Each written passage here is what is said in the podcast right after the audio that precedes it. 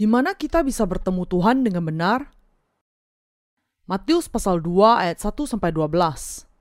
Sesudah Yesus dilahirkan di Bethlehem di tanah Yudea pada zaman Raja Herodes, datanglah orang-orang Majus dari timur ke Yerusalem dan bertanya-tanya, "Di manakah dia, raja orang Yahudi yang baru dilahirkan itu?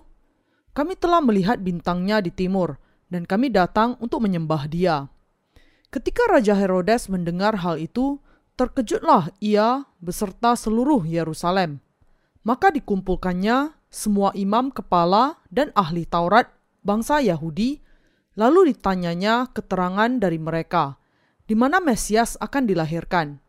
Mereka berkata kepadanya, di Bethlehem, di tanah Yudea, karena demikianlah ada tertulis dalam kitab Nabi, dan engkau Bethlehem, tanah Yehuda, Engkau sekali-kali bukanlah yang terkecil di antara mereka yang memerintah Yehuda, karena daripadamulah akan bangkit seorang pemimpin yang akan mengembalakan umatku Israel.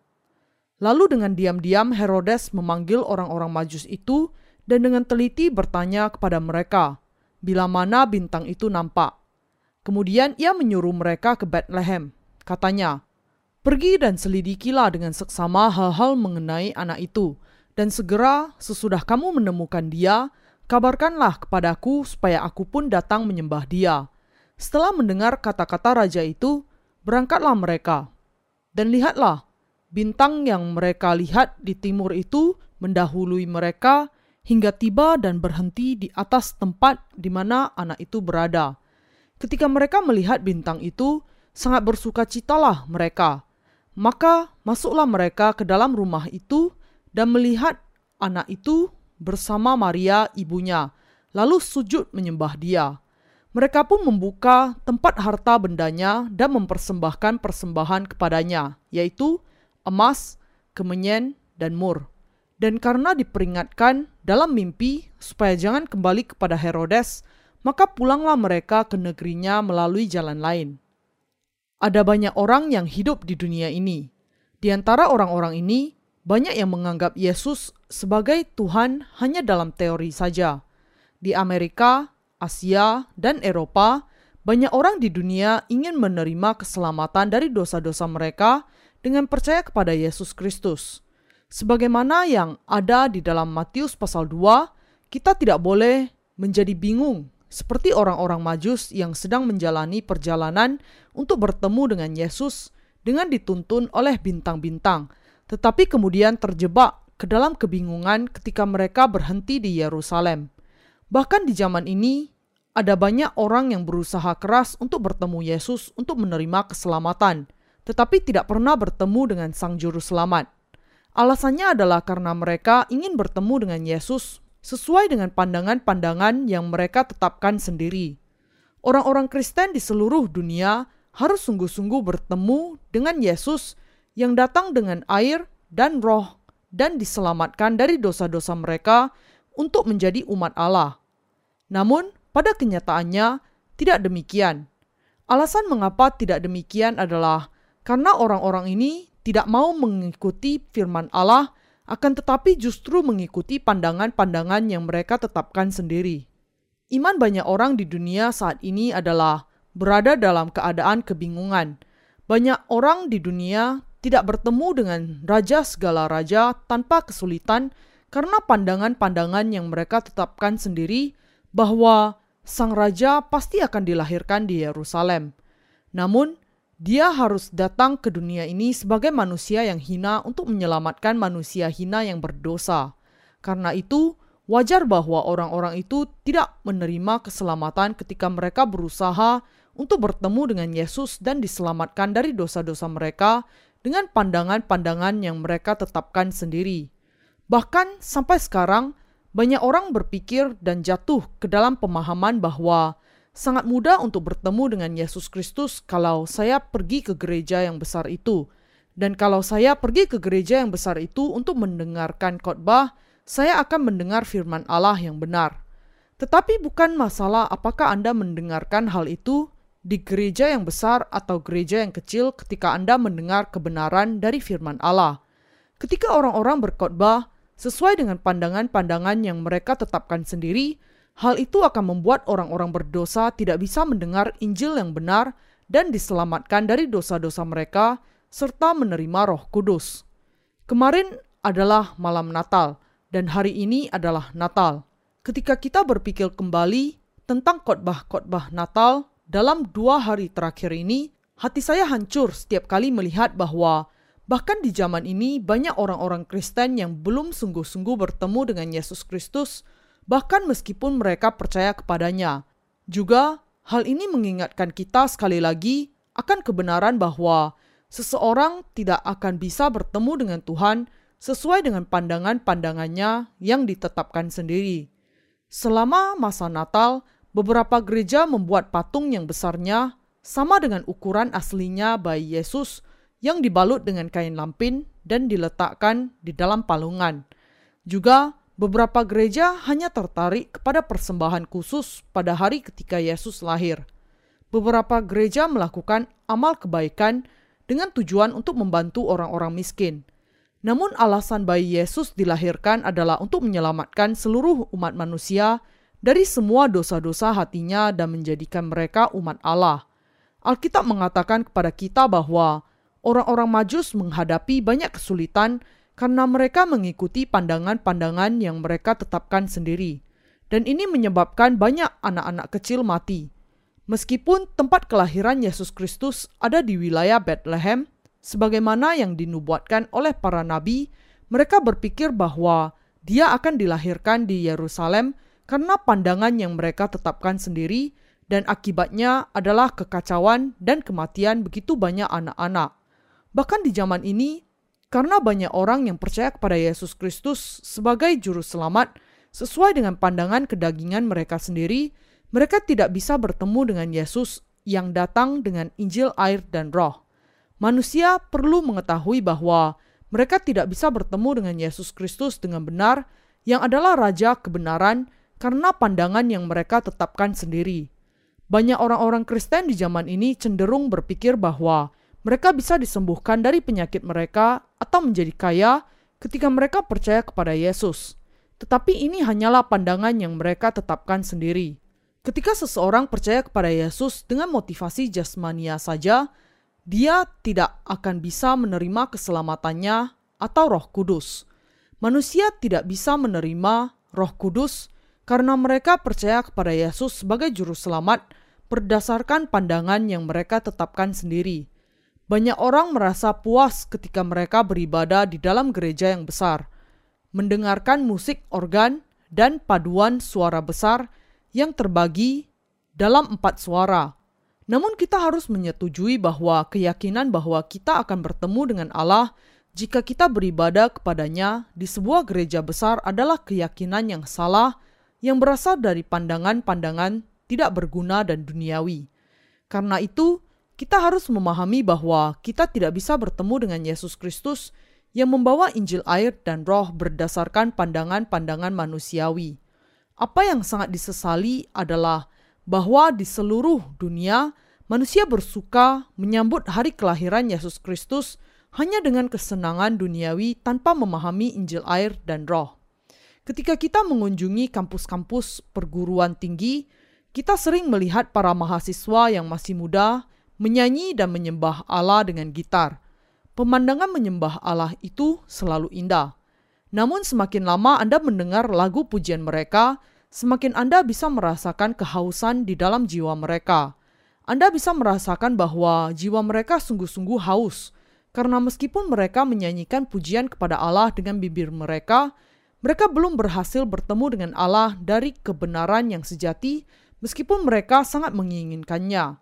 Namun, harapan mereka untuk bertemu dengan Tuhan tanpa Injil air dan Roh adalah tidak lebih dari sebuah harapan.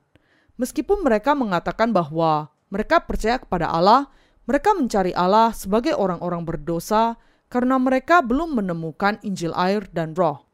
Ini berarti bahwa orang-orang berdosa yang belum dilahirkan kembali pada zaman ini di gereja-gereja Kristen sebenarnya menyanyikan lagu-lagu yang dipenuhi dengan rasa haus untuk bertemu dengan Allah. Namun, Orang-orang yang percaya kepada Injil air dan roh memberikan penyembahan yang penuh dengan ucapan syukur karena mereka sudah bertemu dengan Tuhan yang sudah menghapuskan segala dosa mereka dan menyelamatkan mereka. Orang-orang benar menaikkan penyembahan ucapan syukur atas keselamatan yang mereka terima dari Allah. Tetapi orang-orang berdosa tidak bisa menaikkan pujian ucapan syukur karena mereka berusaha untuk menyembah Allah tanpa memiliki pemahaman akan Injil air dan roh. Orang-orang berdosa tidak bisa bertemu dengan Yesus Kristus Sang Juru Selamat, karena mereka berusaha untuk bertemu dengan Dia tanpa Injil, air, dan Roh. Ketika kita melihat kepada keadaan gereja-gereja Kristen pada zaman ini, kita tidak bisa tidak setuju dengan sindiran dunia yang mengatakan bahwa gereja-gereja Kristen di zaman ini dijalankan seperti perusahaan duniawi. Ini berarti bahwa gereja tidak melaksanakan tugas utamanya, Hari ini, tujuan dari gereja-gereja Kristen adalah mencari dana untuk memenuhi penganggaran keuangan tahunan mereka dan mencukupi anggaran tahunan mereka melalui persembahan Natal atau persembahan-persembahan ucapan syukur. Kita harus memberikan penekanan kepada penyebaran Injil air dan roh karena gereja Allah memiliki tanggung jawab untuk memberikan kehidupan yang sejati kepada dunia. Tetapi pada kenyataannya, Kebanyakan gereja telah dikritik oleh banyak orang karena tujuan mereka hanyalah mengejar nilai-nilai duniawi saja. Juga, mereka membunuh jiwa-jiwa yang seharusnya tidak mati dengan Injil yang palsu. Yehezkiel pasal 13 ayat 19. Namun, masalahnya adalah para pemimpin di dalam gereja-gereja Kristen tidak memahami keseriusan dari kesesatan rohani di dalam gereja mereka rekan-rekan Kristen terkasih, apa yang terjadi ketika orang-orang Majus itu tidak mau lagi mengikuti petunjuk bintang itu dan kemudian mengikuti pemikiran mereka sendiri? Ada banyak kebingungan. Pada awalnya, orang-orang Majus tidak bisa bertemu dengan Yesus karena mereka mengikuti pemikiran mereka sendiri. Tetapi kemudian mereka berbalik dari pemikiran itu dan mencari Yesus berdasarkan firman Allah dan akhirnya bertemu dengan Yesus, Sang Juru Selamat dengan benar. Di dalam Alkitab, orang-orang Majus bisa bertemu dengan bayi Yesus dengan benar karena mereka bertanya kepada para ahli Taurat dan imam dan mengikuti nubuatan yang sudah tertulis di dalam Alkitab dan kemudian pergi ke Bethlehem. Alasan mengapa orang-orang Majus itu bisa bertemu dengan dia adalah karena mereka mengikuti firman Allah yang sudah tertulis. Hal ini sama dengan bertemu dengan juru selamat yang sejati secara rohani dengan mengenal Injil air dan roh serta percaya kepada hal ini. Orang-orang Majus tidak bisa bertemu dengan Yesus tidak peduli bagaimanapun kerasnya mereka berusaha ketika mereka mengabaikan nubuat yang tertulis dari Allah. Kita semua bisa diampuni dari segala dosa kita dan mempersembahkan iman yang sejati kepada Yesus hanya ketika kita berpegang kepada firman Allah yang tertulis serta percaya kepada Injil air dan roh. Orang-orang majus itu bisa mempersembahkan iman dari tiga persembahan. Kita harus memahami bahwa setiap orang yang dilahirkan kembali memiliki firman iman yang percaya kepada Injil, air, dan roh dari Allah. Kita semua harus mengerti bahwa kita bisa bertemu dengan Yesus secara tepat Ketika kita menerima Injil air dan roh dari Allah di dalam hati kita, kita semua menjadi imam-imam yang benar di dalam roh yang bisa menerima Yesus di dalam hati kita dan berdoa kepada Sang Juru Selamat dengan iman yang percaya kepada firman Allah yang tertulis. Kita semua bisa sungguh-sungguh bertemu dengan Yesus, menyembah Dia, dan menerima tuntunannya dengan Injil, air, dan Roh yang kekal. Peristiwa dari orang-orang Majus yang bisa bertemu dengan Yesus mengajarkan kepada kita bahwa hal itu hanya bisa terjadi karena iman yang percaya kepada firman nubuatan yang tertulis.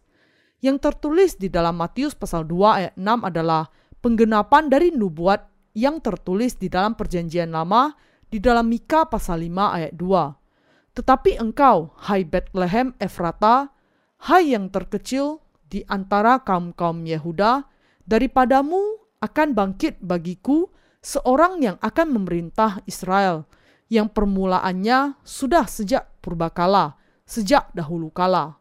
Allah sudah berjanji melalui Nabi Mika bahwa Yesus Kristus, Raja segala raja itu akan dilahirkan di Bethlehem. Bethlehem berarti rumah roti, dan itu adalah sebuah kota yang sangat kecil di Israel. Kota ini adalah kota asal Daud, sebagaimana Allah telah berjanji kepada Yehuda yang adalah salah satu dari dua belas anak Yakub di dalam kitab kejadian bahwa tahta akan diteruskan oleh keturunanmu Yehuda. Hal itulah yang terjadi sesuai dengan yang dia nubuatkan. Karena itu, sebagaimana di dalam nubuatan yang diberikan oleh Allah kepada Yehuda, Tuhan kita dilahirkan di Bethlehem. Tuhan kita sungguh-sungguh dilahirkan ke dunia ini dalam rupa manusia sebagai raja segala raja. Jadi, sebagaimana Allah sudah berjanji dan bernubuat melalui para nabi dan sebagaimana yang tertulis, Tuhan kita dilahirkan di sebuah kota kecil bernama Bethlehem. Tuhan kita menunjukkan kepada kita bagaimana dia bekerja melalui firman-Nya yang tertulis. Tuhan kita berbicara kepada kita di dalam kebenaran dan menggenapi firman-Nya sebagaimana yang dikatakannya. Karena itu ketika kita percaya dan mengikuti Allah, sering kali kita perlu menyangkal pikiran kita sendiri. Karena mungkin saja kita salah berpikir dengan pemikiran kita sendiri ketika mengikuti Tuhan kita harus senantiasa menyangkal pemikiran kita sendiri dan mengikuti dengan iman yang percaya kepada firman Allah yang tertulis. Orang-orang Majus itu yang dituntun oleh bintang lagi akhirnya sampai ke Bethlehem dan bertemu dengan bayi Yesus. Kalau kita ingin semua orang di dunia ini bertemu dengan Yesus, kita harus menyebarkan firman Allah yang tertulis. Kita bisa bertemu dengan Yesus hanya kalau kita percaya dan mengikuti firman Allah yang tertulis kita tidak akan mungkin bisa mengenal dan bertemu dengan Yesus sebagai Juru Selamat dengan pandangan kita sendiri tanpa memperhatikan firman Allah yang tertulis. Ketika kita percaya dan mengikuti firman Allah yang tertulis, kita akan bisa mengetahui bahwa Yesus dilahirkan bagi kita, dibaptiskan oleh Yohanes Pembaptis untuk menanggung dosa-dosa manusia, menanggung seluruh dosa dunia, mencurahkan darahnya, dan mati di atas kayu salib dibangkitkan, dan menggenapi keselamatan bagi kita ketika Dia bangkit kembali. Inilah caranya kita bisa bertemu dengan Yesus, Raja segala raja. Inilah sebabnya kita harus percaya kepada Yesus melalui firman Allah dan Injil air dan roh untuk bertemu dengan Yesus Sang Juru Selamat. Kita harus ingat bahwa kita tidak akan mungkin bertemu dengan Yesus Sang Juru Selamat kecuali kalau hal itu dilakukan melalui firman Allah yang tertulis. Ketiga persembahan itu, emas, kemenyan, dan mur, sangatlah berharga. Mur melambangkan firman Allah yang tidak pernah berubah. Dan kalau kita tidak memiliki firman Allah, kebenaran itu kita tidak akan bisa percaya kepada Yesus atau menerima Injil air dan roh. Kalau orang-orang majus hanya membawa dua persembahan, emas dan kemenyan, mereka hanya menjadi tidak lebih dari orang-orang yang beragama saja itu akan menjadi iman yang salah yang berasal dari pemikiran manusia dan bukan iman yang benar di dalam pandangan Allah. Kita harus ingat bahwa kita juga harus memberikan tiga persembahan kepada Tuhan. Kalau kita ingin bertemu dengan Yesus, kita harus terlebih dahulu menerima Injil air dan roh, menerima pengampunan dosa-dosa, dan mengikuti dia hanya dengan iman. Ketika orang majus dari timur masuk ke rumah, mereka melihat bayi Yesus dengan Maria ibunya hanya dengan begitu mereka bisa bersujud di hadapan bayi Yesus, memberikan persembahan mereka dan mengakui iman mereka. Sebagaimana Petrus mengakui, engkau adalah Mesias, anak Allah yang hidup, mereka juga bisa memberikan pengakuan yang sama. Kalau ketiga orang majus itu tidak bersandar kepada firman yang tertulis, tetapi kepada pandangan mereka sendiri, dan kemudian berkeliling di kota Yerusalem untuk mencari Yesus, mereka tidak akan pernah bisa bertemu dengan Tuhan.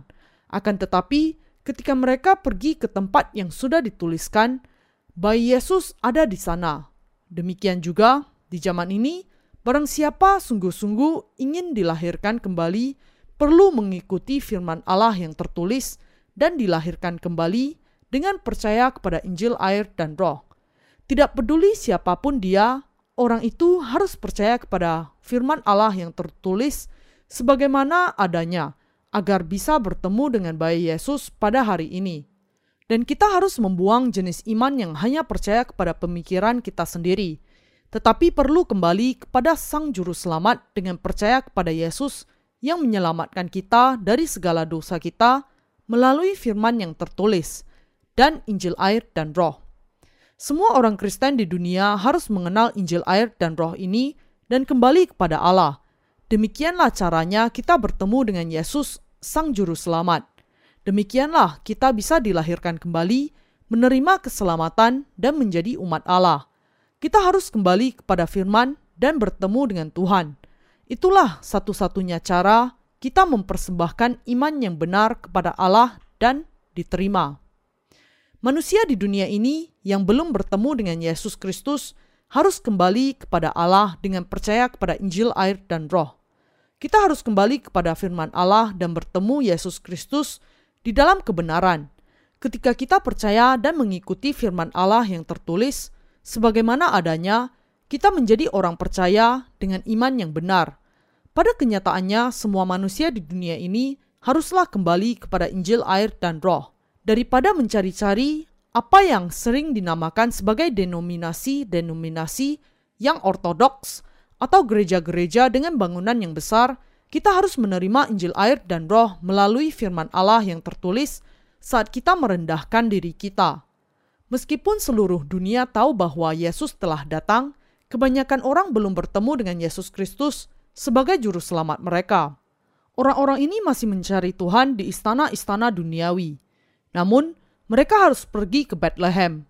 Ketika mereka pergi ke kota kecil Bethlehem, di sana mereka akan bisa bertemu dengan Yesus. Mereka tidak akan bisa bertemu dengan Dia di tempat lain. Bayi Yesus sama sekali tidak berada di istana. Saudara seiman, apakah Anda memahami hal ini? Bayi Yesus sama sekali tidak hidup bersama dengan Raja Herodes. Kita harus pergi ke Bethlehem kalau mau bertemu dengan Yesus. Ini berarti bahwa kita harus datang ke rumah roti. Dengan kata lain, ke gereja di mana firman Allah berdiam untuk bertemu dengan Yesus. Kita harus pergi ke gereja Allah untuk mendapatkan roti, makanan, air, dan hamba. Karena itu Bethlehem zaman sekarang ini adalah gereja orang yang sudah dilahirkan kembali. Semua manusia dengan jelas bisa diselamatkan dari segala dosa-dosa mereka hanya oleh iman mereka kepada keselamatan Allah, yaitu dari kebenaran Injil air dan roh. Namun, banyak orang masih menggembara dalam kebingungan, berusaha untuk bertemu dengan Yesus dengan pandangan mereka sebagaimana yang dilakukan oleh orang-orang majus. Beberapa orang mencari dia sampai 50 tahun, dan beberapa orang yang lain masih mencari dia setelah 70 tahun. Kita memiliki tanggung jawab untuk menarik mereka yang belum bertemu dengan bayi Yesus, Sang Juru Selamat, dan memberitakan Injil air dan roh kepada mereka, supaya mereka juga bisa bertemu dengan Yesus, Sang Juru Selamat. Kita harus membuka mata iman kita lebar-lebar dan melihat secara lebih luas.